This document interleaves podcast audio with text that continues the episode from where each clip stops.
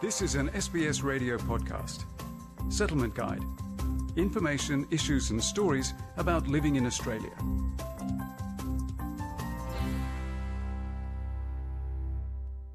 Being able to drive a car is a necessity for many new arrivals to Australia. Yet knowing if you need an Australian driver's licence and how to get one can change from state to state. Your licence requirements depend on where you live and what visa status you have. Virginia Padovese reports. If you are a visitor or a temporary visa holder in most Australian states and territories, except the Northern Territory, you can drive on a current overseas licence. If your licence is in a language other than English, you must also carry an English official translation or an international driving permit. An official translation means a translation certified by an embassy or consulate or by an authorised translator. National Accreditation Authority for Translators and Interpreters, NAATI, accredited translator Simon West, says getting the translation is simple. It's quite a straightforward procedure. Uh, a simple translation by a NAATI qualified translator of the original driver's license into English, uh, as long as it's accompanied by the NAATI stamp, is uh, generally sufficient. Often migrants will need to change their overseas licence over to a local one. VicRoads Executive Director of Registration and Licensing, David Shelton, says it often varies. For people who wish to convert a foreign licence into an Australian licence, the first question really to ask is, do I need to? And so I would suggest that um, if you are a temporary visa holder in Australia, you in fact can drive on your overseas licence, provided your visa is valid and provided that your overseas licence is either uh, in English or you have an English translation with you. So you may not need to convert to an Australian licence in some instances. He says an international driving permit, IDP, translates your foreign licence. An international licence is essentially a translation of a driver licence. So you still need to have a full driver's licence in order to get an international driving permit. The permit's quite useful because it is a translation of the licence that you might hold in a language other than English. So it's important to have that translation, particularly if you're driving here whilst you're on a temporary visa.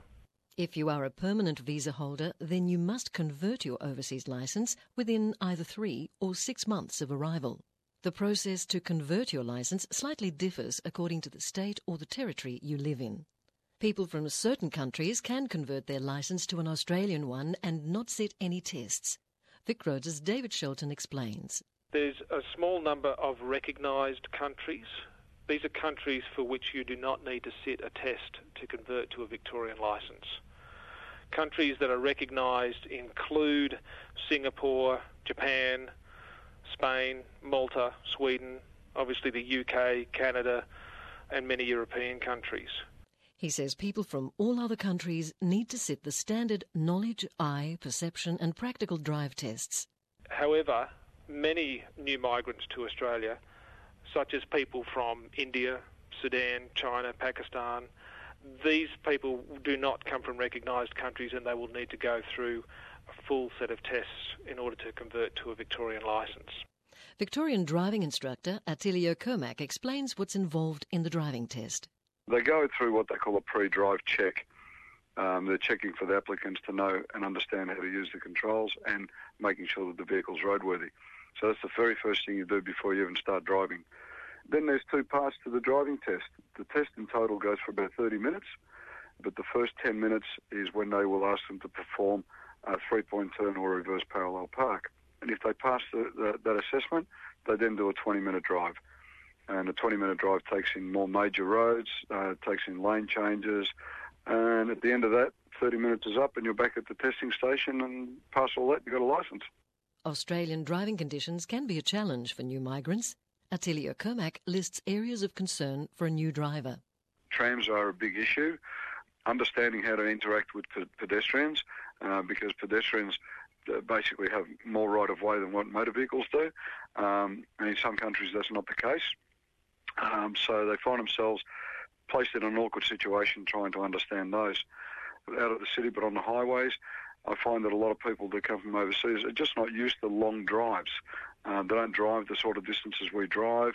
um, they don't drive on the sort of roads that we drive on. Um, uh, we have a lot of exposed edges and things like that, so we know of people running off the road because they lose control when they hit the rough edges. If English isn't your first language, reading signs and understanding directions is another challenge. I think for an applicant that comes from overseas, the most difficult thing is not even the test. It's uh, our road laws uh, can confuse a lot of people. Obviously, non-English speaking people, it's, it's difficult for them to interpret a lot of the laws. And when they're receiving directions uh, where they have to go, sometimes they get quite confused. I think the biggest problem is the fact that a lot of people come from roads where they traditionally drive on the right hand side, and of course in Australia we drive on the left, and that does throw them out quite a lot. Each state and territory has its own system for regulating roads and licences. Translated information in several languages is available. For more information, visit your relevant authority's website. Feature prepared by Virginia Padovese, and for SBS, I'm Margarita Vasileva. This was an SBS radio podcast. For more settlement guide stories, visit sbs.com.au slash radio.